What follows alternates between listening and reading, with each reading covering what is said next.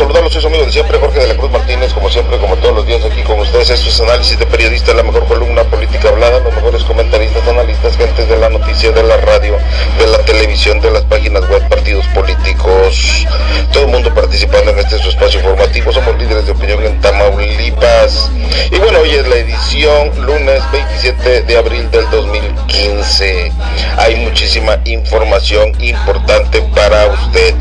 Pues sucede que el Instituto Nacional Electoral publica su presupuesto para el 2015. El INE, en el Diario Oficial de la Federación, publicó precisamente la aprobación de su presupuesto para el 2015, que asciende a 18,572,411,236 pesos. Fíjate, esos 236 pesos que se los deja el PEJE, para que se aliviane. Digo, pues ya ves que anda buscando presupuesto gubernamental. Oye, y otras cosas que están pasando a nivel nacional también. Pues sucede que el Cuau, tú recordarás el futbolista este que era de candidato. Pues de verdad que no tengo nada en contra de Cuauhtémoc Blanco, dice esta información, pero dice, sin embargo, o tiene muy malos asesores o de plano no tiene asesores. Evidentemente me refiero a Cuauhtémoc Blanco como candidato no futbolista, más allá de los discursos demagógicos que lee con tan peculiar tono en las colonias de Cuernavaca, en su novedoso pero no viable proyecto de abastecimiento de agua en las Tomoxpipas. El señor nos tilda de tarugos. Oye, dice que la gente es taruga, allá en Cuernavaca. Los está tildando de tarugos. El Cuau se vende como refresco de cola rojo. El nuevo Mesías ha llegado a Cuernavaca. En cada discurso que pronuncia repite la misma palabra: voy a ayudar a la gente del pueblo, yo no los voy a defraudar. Órale, gente, eso es lo que dice. Y bueno, también el Cuau, dentro de esta efervescencia política, mete la pata y ya votar por el PRD. El exfutbolista y candidato del Partido Socialdemócrata a la alcaldía de Cuernavaca, Cuauhtémoc Blanco, llamó a votar por el equipo equivocado durante un evento, luego del error subido un video de Facebook donde se disculpa. Fíjate, eso es por no meter por el PRD, y el vato es del Socialdemócrata. No, porque esa es la situación, por meter gente inexperta, sin capacidad. Y bueno, otra de los políticos, de los candidatos, pues sucede que la alcaldesa de Ciudad Hidalgo, Belinda Hurtado Marín, publicó en su cuenta de Facebook haber regalado a un hombre desempleado y en busca de trabajo un limpia parabrisas. Esto es para que se salga a la calle y se ponga a limpiar y se gane una lana. Eso es el apoyo que están dando los políticos de Michoacán, y esto provocó críticas de los usuarios de las redes sociales apoyando a este joven entusiasta para que pueda seguir trabajando. Se podía leer en la publicación, acompañada de una fotografía en la que la regidora Alvizo, corresponsal del periódico La Tarde, ex dirigente estatal de periodistas, actualmente secretario de Protección a Periodistas. Maestrazo, me da gusto saludarte, casi diputado federal, senador, luego gobernador y al último regidor, señor. No, al revés, primero regidor, pero hay que ir subiendo poco a poco, señor. ¿Pero por qué partido? Ya todos los partidos ya ves cómo andan. Fíjate, Jorge, que en esta situación de Cuauhtémoc, lo que comenta es muy cierto. O sea, ya los partidos políticos únicamente buscan la manera de conservar su registro y dicen, bueno, pues si propongo a Juan Pérez, pues a Juan Pérez no lo conoce nadie. En cambio, Cuauhtémoc Blanco pues lo conoce mucha gente, ¿no? Por los años que tuvo de futbolista, de menos fueron 20 años de futbolista. Entonces militó en varios partidos, fue seleccionado en varios equipos, fue seleccionado nacional y bueno, pues de alguna manera está en el ánimo de las personas, y desafortunadamente en nuestro país la gente se deja llevar por ese tipo de personajes, ¿no? De, vamos a decir, entrecomillado, de liderazgo, de gente que de alguna manera es pues vamos a decir popular, y de esa manera buscan conservar el registro, pero no les importa si Cuauhtémoc o como se llama el candidato tiene o no pues vamos a decir la cuestión de talento o sabiduría o sentido común, ya nada más siquiera sentido común para gobernar, y sobre todo que sean personas honestas, personas honradas, personas que transparenten el manejo de los recursos públicos, que eso es lo fundamental. Ese es el cáncer de nuestro país, la corrupción, aunada a la impunidad, que van de la mano. Y como dice el profe Gilberto González, quién sabe dónde andará, ya siempre llega tarde. El detalle está en que estos funcionarios, como dice el profe, se tapan con la misma cobija, entonces pues no le jalo para acá porque descobijo allá, entonces ahí se la van llevando de muertito. Y pues vemos este tipo de situación, de veras denigran la acción política, que yo entiendo que debería de ser un privilegio poder participar en política, poder accesar a dirigir el destino de una nación, de un estado o de un municipio. Pero bueno, y fíjese, señor, que ya Manuel Velasco Coello, si mal no recuerdo, el gobernador de Chihuahua, se casó, señor, con la actriz esta de Televisa, Anahí, muchacha bonitilla. Pues está siguiendo el mismo, Televisa está siguiendo el mismo caminito que siguió con Peña Nieto, ¿verdad? Casa Peña Nieto con La Gaviota, lo van perfilando y bueno, lo hacen presidente de la República en base a que Televisa pues obviamente le hizo toda la cartelera a Peña Nieto y lo posesiona y gana la presidencia de la República. Y este señor Manuel Velasco piensa hacerle igual, él cree que va en ese caminito, ya hizo las migas ahí, los acuerdos con Televisa, ya se casó, el caminito es igual, inclusive esta muchacha Anahí es más bonita que La Gaviota, más joven que La Gaviota, y pues esto pudiera hacer que este muchacho Manuel Velasco Coello sea el candidato presidenciable en el 2018, Jorge, pero pues tiene muy mala imagen allá en Chiapas este muchacho, pues es del Partido Verde Ecologista, un partido que únicamente es familiar. El señor no está trabajando por la gente, al contrario, es represor, está desapareciendo a los opositores, y no, ese señor definitivamente no puede llegar, no creo. Sí, cacheteó al, ¿cómo se llama? A un chalán, le dio una cachetada y luego ya se disculpó, ¿no? Pero pues insisto, no creo yo que este muchacho la pegue, ¿no? Definitivamente no creo, porque pienso yo, Jorge, que lo que tenemos que hacer cuando estamos en un puesto público, número uno, es hacer amigos, señor. Fíjese, hacer amigos quiere decir que quedemos bien con la gente, que ayudemos a la gente. Esa es la clave. Pero no, me dan un cargo y empiezo a para empezar, llego corriendo a las empleadas que estaban ahí, ¿verdad? En ese departamento, en esa oficina. ¿Por qué? Porque quiero traer a mi querida, quiero traer a mi matador, ¿verdad? Entonces corro a gente que de ahí come, Jorge, como decía mi amigo el Cupi, en paz descanse, Rubén García, si Alvizo, nunca pida la cabeza de alguien, porque atrás de esa cabeza hay varias cabecitas. Entonces, el detalle está en que yo llego a un puesto y corro a medio mundo, gente, esas familias se quedan sin el sustento familiar, y después empiezo a tomar decisiones que van en contra, Jorge, en contra del sentido común, en contra del bien común, en contra de la gente que menos tiene. Empiezo a subir impuestos a todo mundo. Yo lo que quiero yo es lana, y qué bueno que quisieran lana para hacer obras, pero vemos que quieren lana para llevársela a su casa, para invertirla en otros países, ¿verdad? Como desafortunadamente estamos viendo por ahí de Tomás Yarrington Rubalcaba, el gobernador, ya le encontraron varias propiedades, ya se las expropiaron, Jorge, dinero mexicano se queda en Estados Unidos. Y este es el problema mayor de nuestro país, ¿no? Y ya no digamos todo lo que viene aunado a eso, Jorge, los hijos de los políticos y los mismos políticos haciendo de las suyas, derrochando el dinero público, haciendo una faramalla de lo que tienen, ¿no? De lo que se ostentan, y pues ofenden a los demás, ¿no? Se dice por ahí que no hagas ostentación de la riqueza porque ofendes a la pobreza, y eso es lo que hacen nuestros políticos, ¿verdad? Nuestros funcionarios. Y fíjate, por ejemplo, el hijo de Gustavo Madero, presidente del PAN, fue exhibido en redes mediante un video en el que se mostraban fotografías de su costosa luna de miel y en donde se presumía que su padre le había regalado una lujosa mansión. Mario López Carlón, hijo del gobernador de Sinaloa, Mario López Valdés, el mentado Maloba, Jorge, también se pasó de pretencioso y publicó cada uno de sus viajes, compras y recorridos por el mundo, Jorge, rodeado de amigos, mujeres y lujos.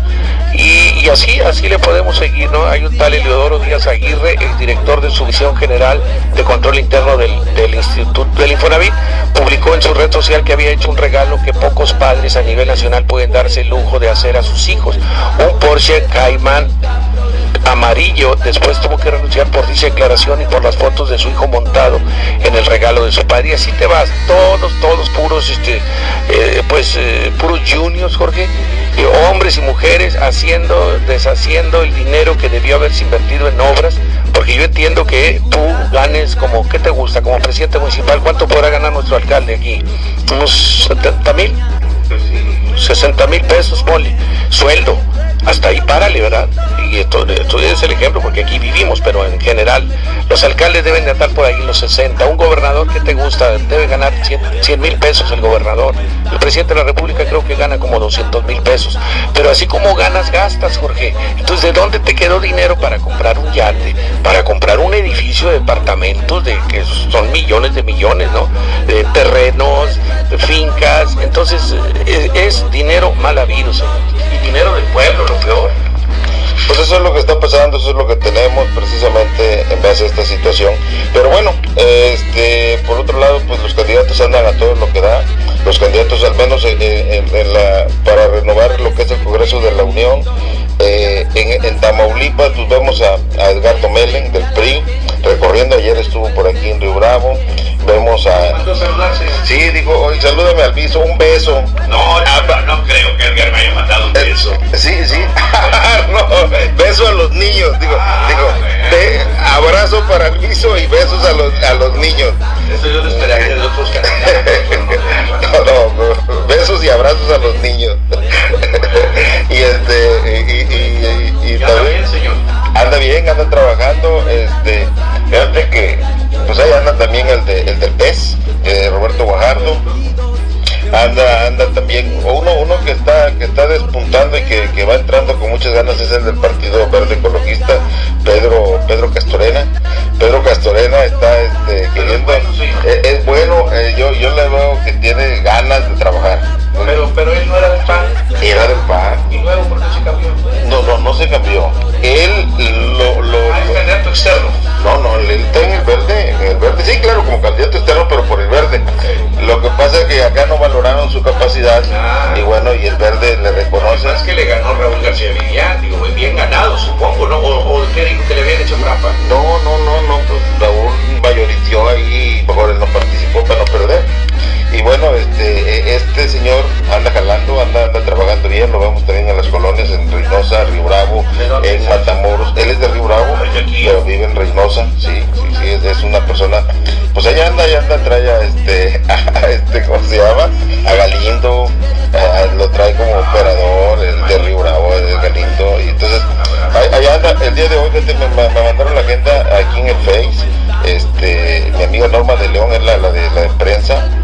A las 11 de la mañana, 14 horas, estuvo un recorrido por microbuses de la ruta del Distrito 3 en Reynosa. A las 16 horas a 20 horas, recorrido en el segundo sector de la colonia Carachina Sur.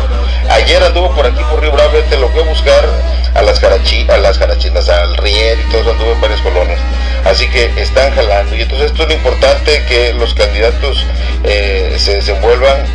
Al que yo veo es al del PAN, a Vivián, pero al que veo muy fuerte y trabajando como si fuera el propietario es a Teto, a Héctor. Pero el Raúl García ya no sirve.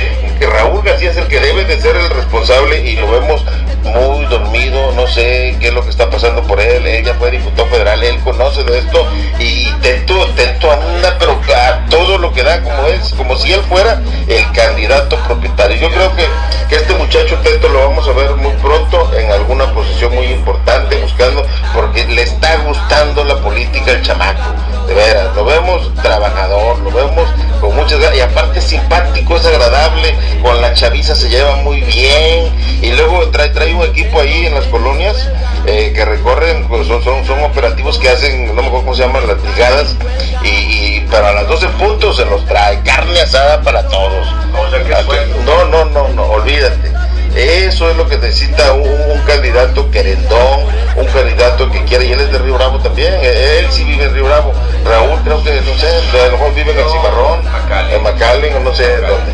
No, definitivamente, Jorge, creo que ya lo habíamos comentado, Raúl García Guillán, cero, no tiene nada que hacer. Número uno, viene del PAN, un partido que estuvo 12 años en el poder, Jorge, y que no hizo nada por este país. Si acaso lo que habría que agradecerle a los sexenios panistas fue la ley esa de transparencia y acceso a la información pública, esa ley que implementó Fox. Y lo otro, que también hay que decirlo, la cuestión de que aumentaron las reservas internacionales, pero de manera escandalosa, no sé, ahorita la verdad ya le perdí la pista, pero yo recuerdo la última vez andaba arriba de los 100 mil millones de dólares, que yo entiendo que ese dinero es precisamente para que México soporte los vaivenes, ¿no?, de este mundo globalizado. Vivimos en un mundo donde si aquel, como decían, si aquel le da catarro, si aquel estornuda, a mí me da el catarro y cosas de esas. Entonces, bueno, ahí es cuando México suelta dólares, ¿verdad?, subasta dólares para que, pues, si no el peso, no sé cómo andaríamos ahorita, quizá en 20 pesos por dólar. Es lo único, Jorge, que habría que agradecerle a los panistas, pero en lo demás hubo corrupción espantosísima. Los hijos de Marta Sagún, los entenados de Vicente Fox, esos fulanitos, los Bribiescas, si mal no recuerdo, se hartaron de ganar dinero, hicieron negocios por todos lados, porque mami, pues nada más le hablaba al funcionario y, oye, ahí te va mijito, y sí señora, como no, lo que usted guste, ¿verdad? El poquito así rapidito, me acuerdo yo que las casas de Infonavit, esas que recogen de gente que por la misma fregadez que está ahorita no pudo pagar, Jorge, obreritos que dejaron sus abandonadas, entonces se las vendían a los Bribiescas en 3,000 pesos, señor, en 3,000 pesos una casa de Infonavit, como la mía que tengo allá, haga de cuenta, 3,000 pesos, Jorge, que valían, costaron 180,000 pesos, ¿verdad? Entonces se las dan en 3,000 a ellos y les vendieron una gran cantidad de casas a 3,000 pesos, y luego aparte los fulanos todavía piden un crédito para pagar las casas. Imagínate, seguramente pagaron el crédito, jamás lo han de haber pagado, y luego ya las remozaron las casas y las vuelven a vender, y ahorita pues están haciendo, hicieron el negocio de su vida, y se van a morir y van a seguir sus hijos y quizás hasta sus nietos cobrándole al obrero, ¿no? Entonces, caray, yo creo que Raúl García Vivián, Jorge, pues ni se ha parecido, yo cuando mucho lo vi en la inauguración de su campaña, el arranque de su campaña allá en la Manuel Cavazos Lerma, por ahí me acerqué pues para ver la cuestión de un convenio con el periódico, me dijo que no, que él ya había hablado ahí arriba. Ah, bueno, pues está bueno, ¿no? Pero jamás yo lo he vuelto a ver, al que sí veo es a Teto. El Teto pues, sale ahí, está en las redes sociales, lo están poniendo, ¿verdad?, que anda aquí, que anda allá. Entonces yo creo que esto va a ser un buen ejercicio para el Teto, porque se está placeando, y el año que entra de repente pudiera ser candidato a presidente municipal. Desafortunadamente lo haría por el PAN, insisto, pero bueno, a veces, Jorge, pues la imagen de uno puede vencer a la cuestión esta del partido, ¿no? Recordemos a Juan Antonio Guajardo Sandúa, que en paz descanse, pues él se iba por un partido y ganaba, se iba por el otro y ganaba, se iba. El último fue por el PT, ¿no? Fue cuando le hizo trampa a su amigo Benet, me parece, no sé quién le hizo trampa, pero si era su amigo Benet, no, va a vomitar, señor. Entonces, yo creo que aquí el que le va a dar la pelea a Edgar Melén es precisamente Roberto Guajardo, porque de veras, el detalle con Roberto Guajardo es que no es carismático en cuanto a así que sea muy dicharachero, que tenga mucha facilidad de palabra, o sea, que se vea raza, como dices tú, o sea, él pues ya es un poco mayor que Edgar, es un poco mayor que el Teto, pero se ve que es un hombre cabal, es un hombre centrado, un hombre mesurado, que entiendo yo tendría que hacer un buen papel en el Congreso, pero la lleva muy difícil ganarle a Edgar Melén. Edgar, como quiera que sea, tiene su carisma, tiene una trayectoria política tremenda, ¿no? Ya lo hemos comentado aquí, desde aquel Grupo México, cuando yo llegué aquí a Río Bravo hace 27 años, señor, yo ya escuchaba que Edgar andaba en chavalillo, andaba en un Grupo México Nuevo, algo así, no recuerdo exactamente. No, pues de veras que sí, tenemos buenos políticos, y yo pensé sinceramente que la jugada, la guerra, el agarrón tremendo, el round, iba a estar entre Edgardo Melén y Raúl García Vivián. Pero fíjate que no, ¿cómo son las cosas? Un partido pequeño como es el PES, partido Encuentro Social, en donde está Alejandro García, hay 2, 3 gentes nuevas. Allá está el profe, el Encuentro Social, ¿cómo se llama? Ociel Herrera. Ociel, anda mucha gente echándole ganas, traen un operativo como si fuera priista, Ricardo, pero a todo lo que da están trabajando, le están dando seriedad al asunto, cosa que Raúl no. El PAN está trabajando bien, los militantes y todo eso, pero Raúl no.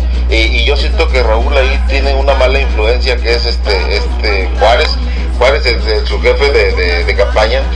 Es un corregidor, este chavo no lo aconseja bien. Sí, es de Reynosa, ese cuate es de Reynosa. Entonces eso es lo malo que estamos viendo, pero ojalá y enderecen el rumbo y se pongan a trabajar, y bueno, con 3 candidatos buenos cualquiera puede ganar. Pero sí, claro, Edgar les lleva ventaja porque pues, fue funcionario, bien o mal, no se puede criticar esa situación porque él renunció, o sea, él entregó televisiones, él hizo en el Censor Federal, pero eso se terminó. Él viene, los turistas así son, los van placeando, los ponen en puntos claves para darse posesión, para posesionarse, y después los lanzan de candidatos. Y ahí lo vemos, digo, te estoy viendo a a la cabeza de vaca que dice, si tú votas por mí, yo voy a subir el salario mínimo. Oye, es un engaño. ¿Cree que somos tontos, o cree que el pueblo es tonto al decirle que voten por él porque él les va a subir el salario mínimo? Oye, no han podido ganar, son diputados de la minoría, si acaso gana, que no creo, no va a poder meter una iniciativa de ley para cambiar el salario mínimo, que les va a dar beca a los estudiantes, tampoco, eso es mentira, las becas ya están. Que va a regresar el IVA al 11%. No, esa es una gran mentira. Digo, que hablen con claridad, que hablen directo, y yo pienso que sí se puede ganar adeptos, pero así con mentiras, engañando, la gente ya sabe que no es cierto, el mayoritario lo tienen los priistas, yo no sé cómo van a ganar.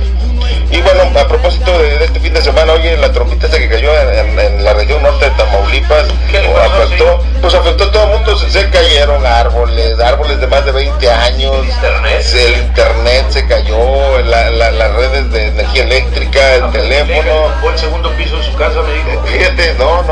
Tenía la biblioteca ahí. Daños materiales de los árboles arriba de los carros, total que puro daños materiales, afortunadamente, qué bueno que no hubo pérdidas humanas. Y así están las cosas. Y bueno, eso es lo que está pasando, esto es lo que tenemos. Oye, a propósito, aquí estoy viendo, me etiquetaron en el Face, el fallecimiento precisamente es la UPD de Victoria. Lamenta el sencillo fallecimiento de Diana Cecilia Rodríguez Almazán, sobrina de Odilia Almazán Aguilar. Hubo mucho la cuestión esta de la política, es por ahí un pajarito muy cercano a la bióloga Nelly López Vera, quien es la candidata a diputada federal por el PRD aquí en el Distrito 3 electoral.